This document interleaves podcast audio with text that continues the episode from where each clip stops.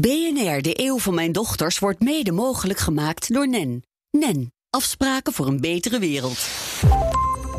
Dit is een verhaal over een land dat zinkt.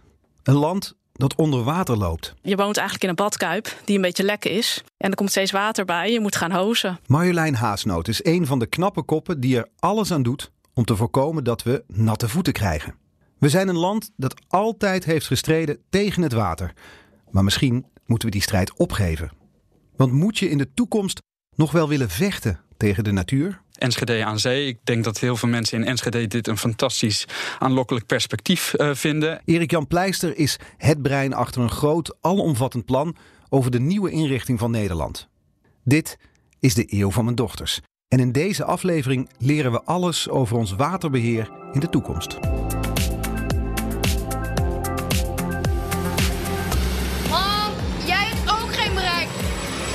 Hoe lang duurt het om de Randstad te evacueren?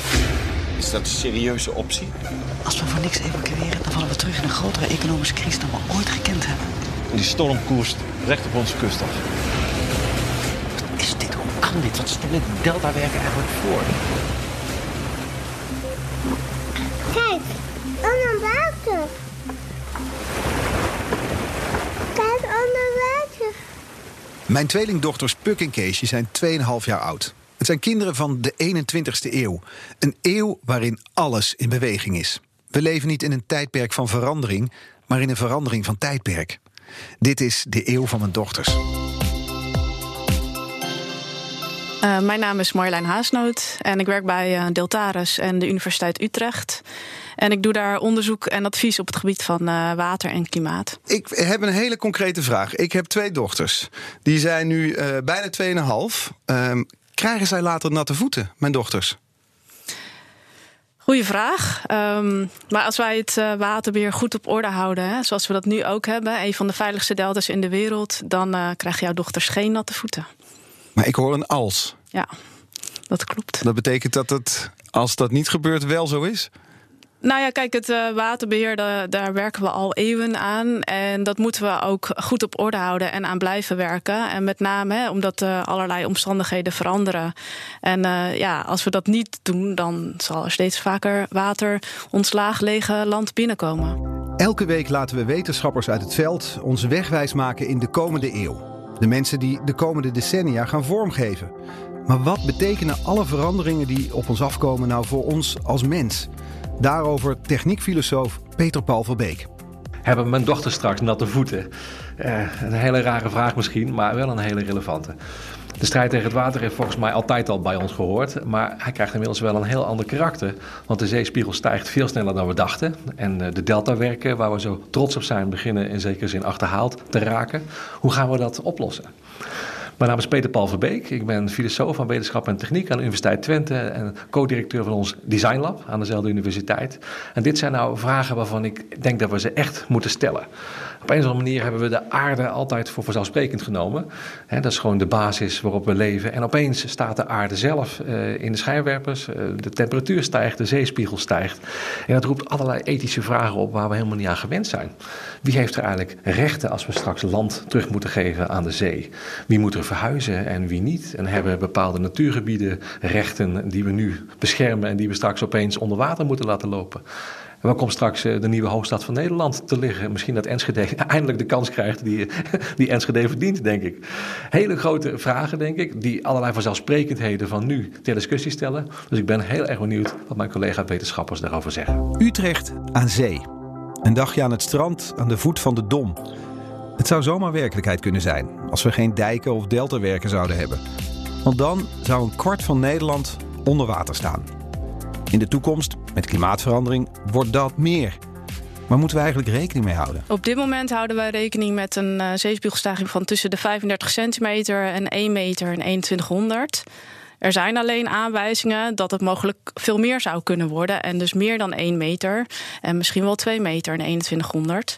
En dan moet je tegelijkertijd ook bij zeggen: het stopt niet in 2100, het gaat ook gewoon door. Dus dan blijft die stijging verder en verder en verder gaan. Dus als we in 2150 zitten, klinkt heel ver weg, maar is daar al iets over te zeggen? Nou ja, dan stijgt het nog verder. Dus ja, kijk, uh, als je rekening houdt met 1 meter en 2100, dan zal je op een gegeven moment, ja, misschien uh, 1 meter 20. Uh, nou ja, het, het is een, een kwestie van tijd eigenlijk. Hè. Die 2 meter die gaat uiteindelijk komen. De vraag is wanneer. En misschien komt die in 2100, maar misschien 2150. En als we heel goed ons best doen met beperken van klimaatverandering, komt die misschien nog later. Maar oké, dan hebben we dus een, een zeespiegelstijging straks van een meter, mogelijk. Misschien wel twee meter. Het is lastig te voorspellen. Uh, maar die zeespiegelstijging van een meter of twee meter, kunnen wij dat aan? Nou, op dit moment bereiden we ons dus voor op die ene meter. En daar hebben we ook een uh, goed uh, plan voor gemaakt. Hè. In Nederland hebben we het Delta-programma. En die heeft ook als doel om Nederland voor te bereiden op de toekomst. Ook als die onzeker is. Dus wat we doen is uh, weer verkennen van de, van de toekomst. En we zeggen van nou, om goed voorbereid te zijn, moeten we op de korte termijn een aantal maatregelen nemen. En op de lange termijn hebben we een aantal opties. En afhankelijk van hoe de toekomst dan uitpakt, gaan we die opties ook uh, implementeren. Alleen als het dus meer dan één meter wordt, daar hebben we nu nog geen plan voor. Terwijl in Engeland, in Amerika, daar, daar, daar wordt rekening gehouden met een zeespiegelstijging van wel twee meter. Zijn wij hier dan naïef of te conservatief? Uh, nou. Je moet erbij lachen. Goeie vraag. Nou ja, kijk. Um, Kijk, in Engeland uh, houden ze bijvoorbeeld bij Londen hebben ze ook al uh, verkend wat er zou uh, kunnen gaan gebeuren als de zeespiegel 2 of 2,5 meter stijgt. Daar hebben ze ook al opties voor verkend. is niet zo ver hier vandaan, hè? Nee, zeker niet. Als het daar 2 meter stijgt, stijgt het hier ook 2 meter. Dus daar, zij hebben daar al een plan voor en wij nog niet. Maar we hebben ook nog tijd om dat te gaan verkennen. Hè. We zijn nu in, in 2020 en 2100 is nog ver weg. Um, dus wij hebben dat nog niet, maar we hebben ook nog tijd voor om daar goed naar te kijken. We moeten dat alleen wel gaan doen. Hè? Want bij stijgingen van meer dan 1 meter, dan. Um, ja, dan moet je wel gaan denken aan hele andere maatregelen dan wat we tot nu toe gewend zijn. We hebben al eeuwenlang zijn we aan het optimaliseren en fine-tunen van ons waterbeheer. Maar op een gegeven moment komt daar wel een beetje einde aan de rek daarvan. Want als je kijkt naar wat we nu doen en wat er nu allemaal staat in Nederland aan deltawerken en dijken, dan is dat ingesteld op een zeespiegel die zo'n 40 centimeter hoger wordt bij stormen, dacht ik toch of niet? Ja, bij de. Uh, nou, niet bij stormen. Kijk, bij stormen, hè, dan kan het wel 5 meter hoger ja. worden of zo. Maar de stormvloedkeringen bij de, hè, bij de deltawerken die zijn uh, gemaakt voor een zeespiegelstijging van 40 centimeter. Ja, en ik ben daar dus laatst een keer overheen ja. gereden. Die zijn al enorm. Ja. En dat is dan voor 40 centimeter. Dat klopt. Ze zijn heel indrukwekkend. En dat is voor 40 centimeter. Klopt, ja. Dus hoe moet dat dan als er straks een, een meter bij komt aan zeewater? Ja. Wat hebben we daar allemaal voor nodig? Nou, dan kun je dus denken aan verschillende opties. Uh, en één daarvan is dus het water uh, tegenhouden.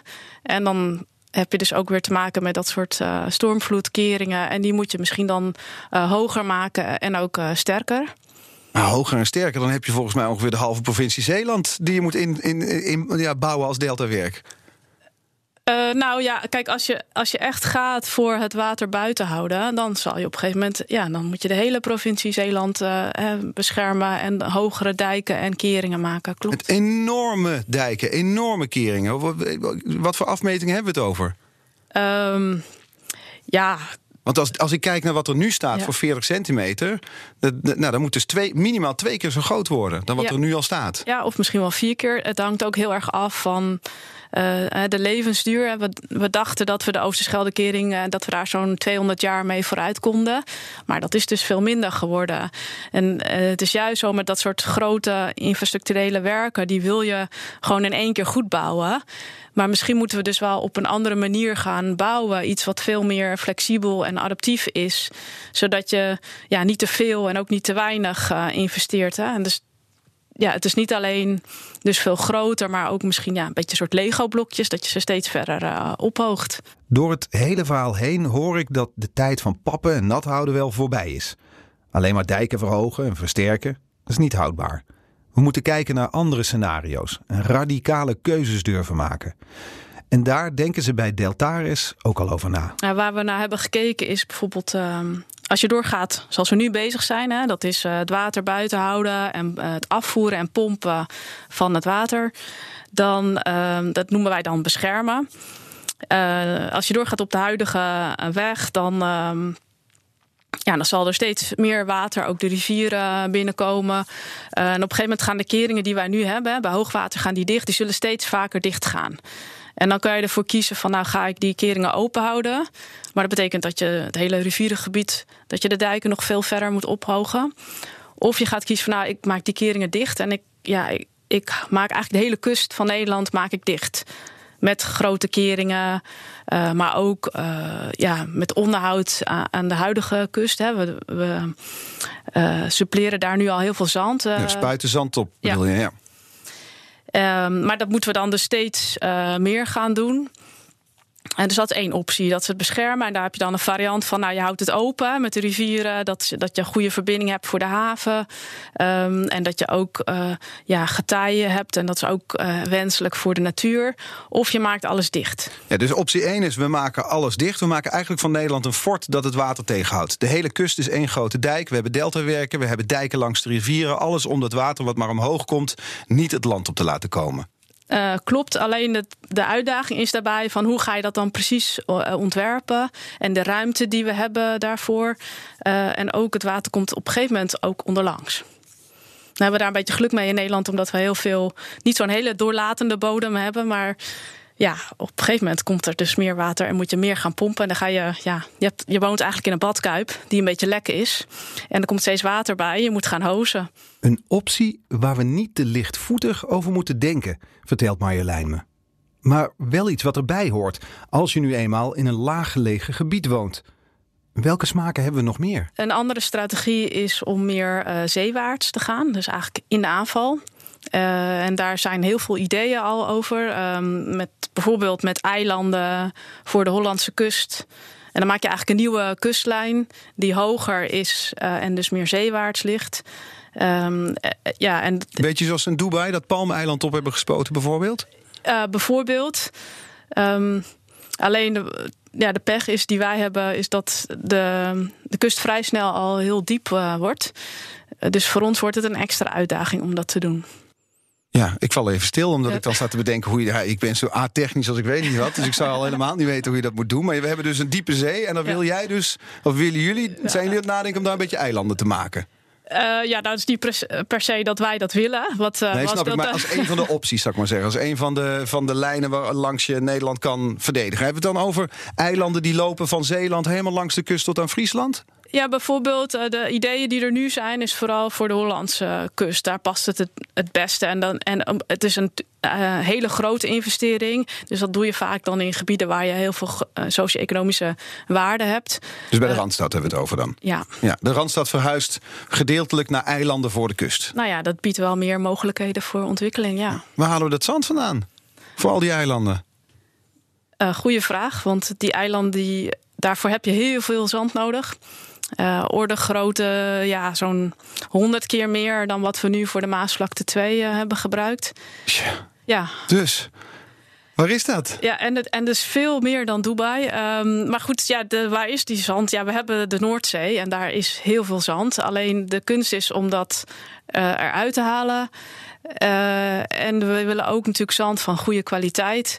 Uh, ja, dat zijn dus hele leuke ideeën, maar het is niet zomaar even uit te voeren. En daar moeten we goed naar kijken. Willen we dat doen? En ook mee experimenteren. Want ja, in zo'n diepe zee zoiets bouwen, dat is wel even wat anders dan wat we gewend zijn met de polders hè, die, we, die we al hebben gemaakt. Ja, de Flevopolders kinderspel bij wat we daar in de Noordzee zouden willen gaan doen. Ja. Ja, je kijkt er toch nog vrolijk bij. nou ja, ik vind het ook heel interessant.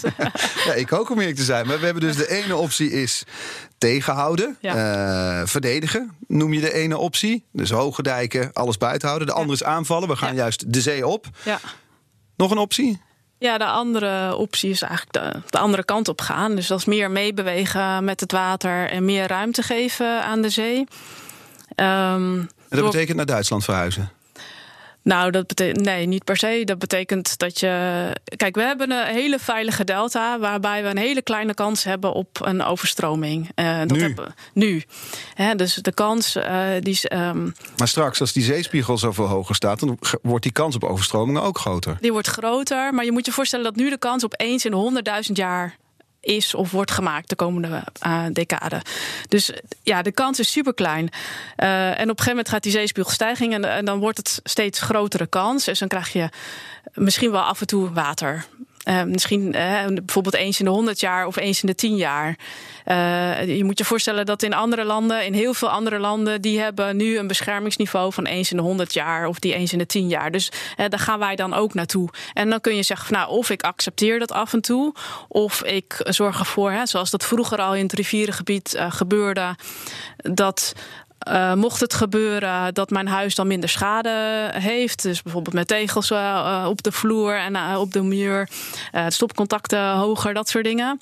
Dat soort concrete dingen moeten we over gaan nadenken. Niet In meer sommige... mooie houten vloer. Maar een, een tegenvloer, stopcontacten niet laag voor de grond, wat mooier is, maar die doen we dan hoog in verband met overstromingen bij zo'n oplossingsrichting van uh, meebewegen, zo noemen we dat dan. Uh, en waar je dus accepteert dat er vaker water op het land komt, dan kun je aan dat soort maatregelen denken. Maar ook uh, het ophogen van je huis of, of huis op terpen. Ja, drijvend misschien. En deze aflevering van BNR De Eeuw van Mijn Dochters gaat over het waterbeheer van de toekomst. Nog heel even terug naar Marjolein Haasnoot van Deltaris. Want het zit me nog niet helemaal lekker. Maar, maar, toch even, ik weet dat je wetenschapper bent. En ik weet dat je uh, dus uh, met een heleboel scenario's rekening moet houden. Maar ik wil toch.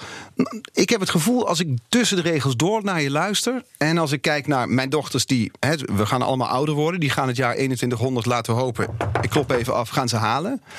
Ik krijg toch een gevoel van urgentie als ik naar je luister. Ik heb toch het idee dat wij minder goed doorhebben wat er gaat gebeuren in Nederland dan jullie daar bij het Kennisinstituut. Dus dat jullie al met je hoofd in een wereld zitten waar Nederland er compleet als anders uitziet. Hoe dan ook, wat er ook gebeurt, hoe we ook dat water te lijf gaan. Zie ik dat goed of niet?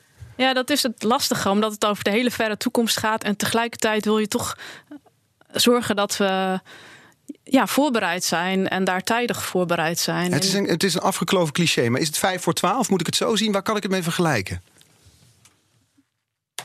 Ja, als je mij persoonlijk vraagt, dan voel ik inderdaad wel een soort van urgentie of een zorg. Nou, ik heb ook kinderen en ik wil ook gewoon dat die hier goed uh, kunnen blijven leven. En dat, dat het op orde is. En dat wij keuzes die wij nu maken, dat, ja, dat heeft gevolgen voor de toekomstige generaties. Dus dat we het ook netjes achterlaten. Dus in die zin ja, we zeggen wel van nou, we moeten ons ook voorbereiden. Anders dan ja, laten we hen achter met een niet voorbereid land. En dan hebben ze, ja, moeten ze hele snelle keuzes maken. En misschien maak je dan wel niet de goede keuzes of niet de keuzes die je had willen doen. Dan zijn we te laat.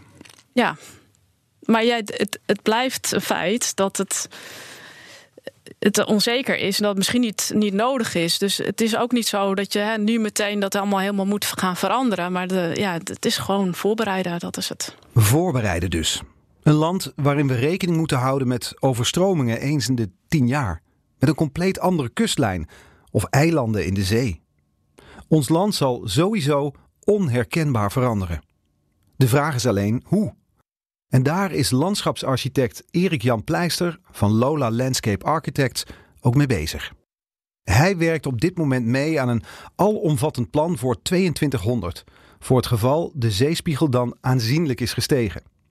In dat plan ziet hij een groot deel van de Nederlandse bewoners verhuizen naar drogere gebieden. Een van de manieren die wij zelf onderzocht hebben, die ik gepresenteerd heb, is uh, om uh, eigenlijk met de natuur mee te gaan bewegen in plaats van er tegen te vechten. En meebewegen betekent? Dat betekent verhuizen. Meebewegen betekent eigenlijk dat we het systeem van dijken en dammen uh, verlaten. Dat we dat opgeven. En dat we op de meest logische plekken gaan wonen in het landschap. En dat is niet de plek waar we onder zeeniveau zitten? Dat zijn de plekken die hoger liggen dan het zeeniveau van de toekomst. Dus hoe ziet Nederland er dan uit? Um, nou, je kan je voorstellen, um, en daar, uh, ik denk dat dat heel interessant is om dit niet te zien als een doemscenario, maar een aanlokkelijk perspectief. Waarin je zegt van hé, hey, als wij met z'n allen naar hogere plekken in Nederland verhuizen, wat voor landschap ontstaat er dan? En kan er dan ook iets mooiers ontstaan dan het Nederland wat we nu hebben? Mm -hmm.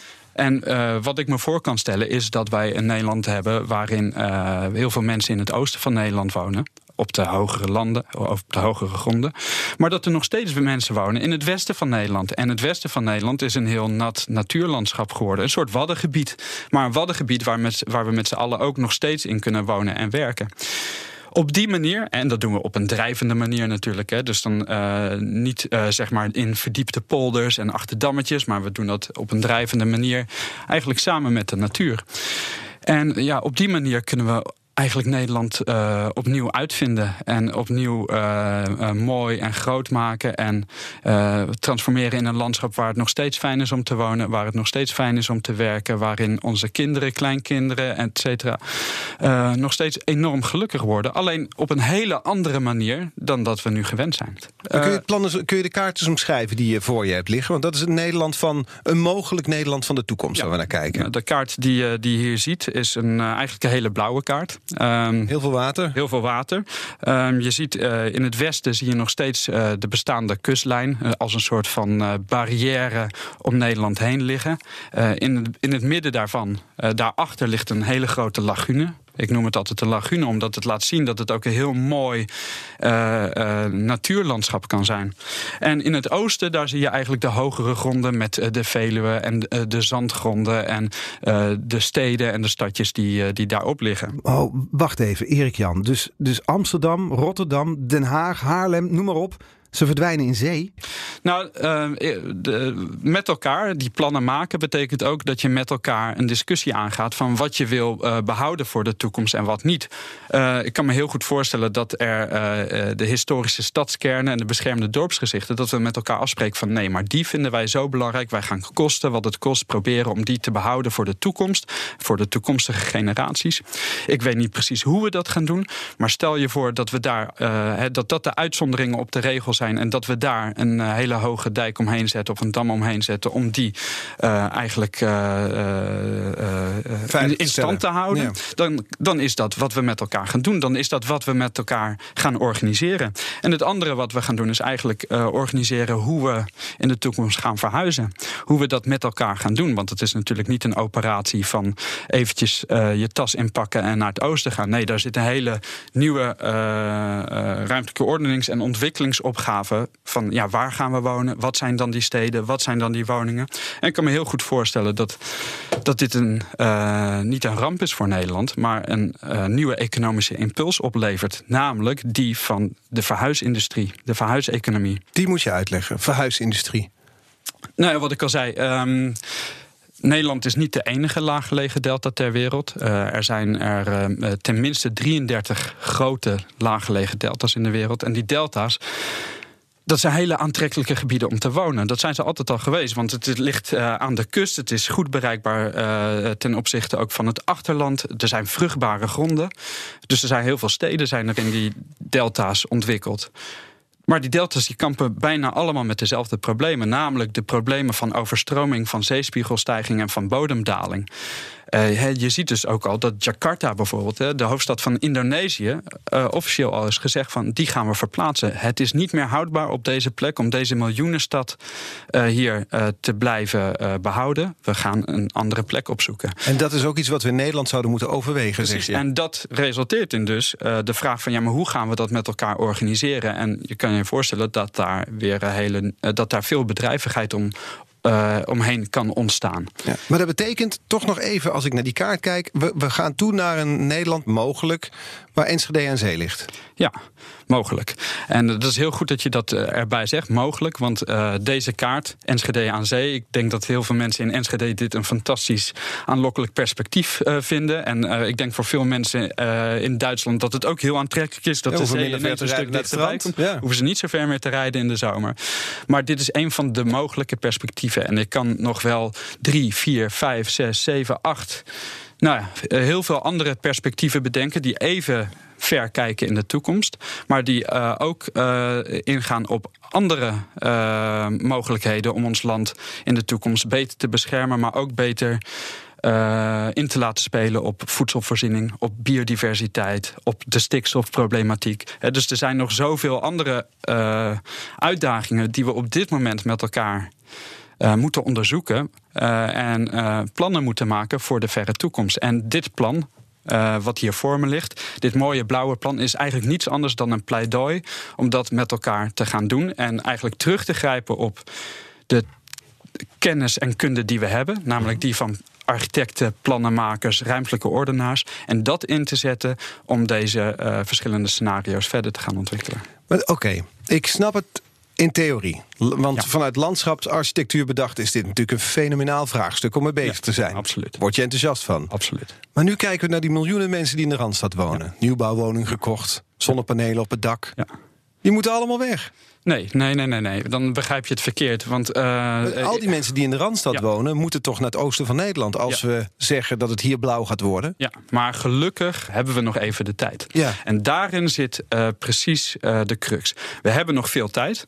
Ehm, de, de, zeespiegel die stijgt wel sneller dan normaal, maar niet zo heel snel. Dat betekent dat we hier nog op in kunnen spelen. Mm -hmm. Dus dat we de tijd hebben om die plannen voor de toekomst te ontwikkelen. En eigenlijk ook een routekaart naar die toekomst uh, uh, met elkaar vast te stellen. Ja, en, snap ik. Maar wacht even. Je hebt nu mensen die wonen in de buurt ja. van Amsterdam, Rotterdam, ja. waar dan ook. Die wonen in een huis. En dan komt er een landschapsarchitect en zegt... ja, het is niet houdbaar hier. Op den duur zullen we met z'n allen toch naar het oosten toe dus moeten. Dus de dochters van die mensen die net een huis hebben gekocht... die gaan, zijn misschien bewuster van wat de toekomst gaat brengen. En die zullen wellicht zeggen van... nou, weet je wat?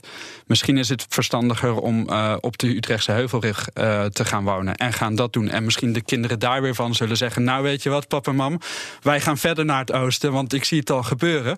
Men heeft het over zeespiegelstijging en, uh, en een nieuwe lagune in het westen van Nederland. Wij gaan uh, alvast een stukje verder. Dus met andere woorden, de mensen naar het oosten toe. Wellicht, ja, dat is die verhuiseconomie waar ik het over heb. Dat kan kruipend, dat kan versneld, dat kunnen we met elkaar doen. Uh, dat, in dat aspect weet ik nog niet. Maar dan maar... moeten we ook niet meer gaan bouwen in de Randstad dus. Of in het, in het westen.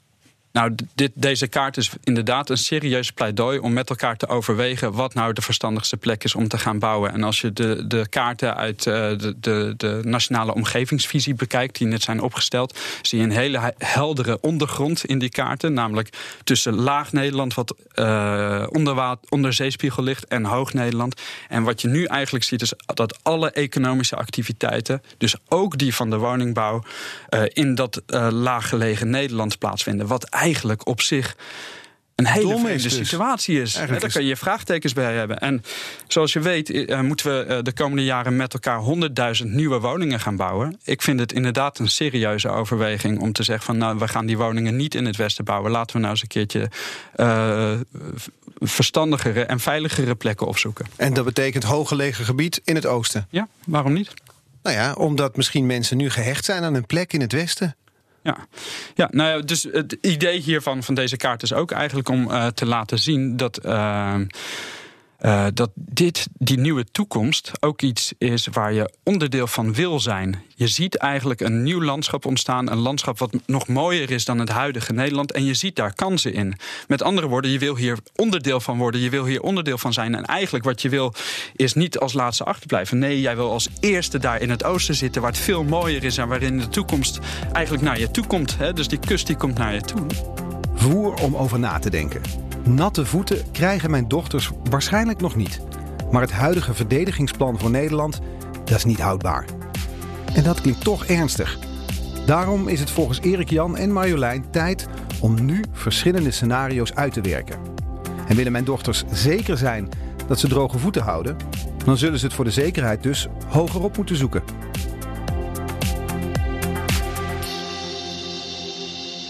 BNR, de eeuw van mijn dochters, wordt mede mogelijk gemaakt door NEN. NEN, afspraken voor een betere wereld.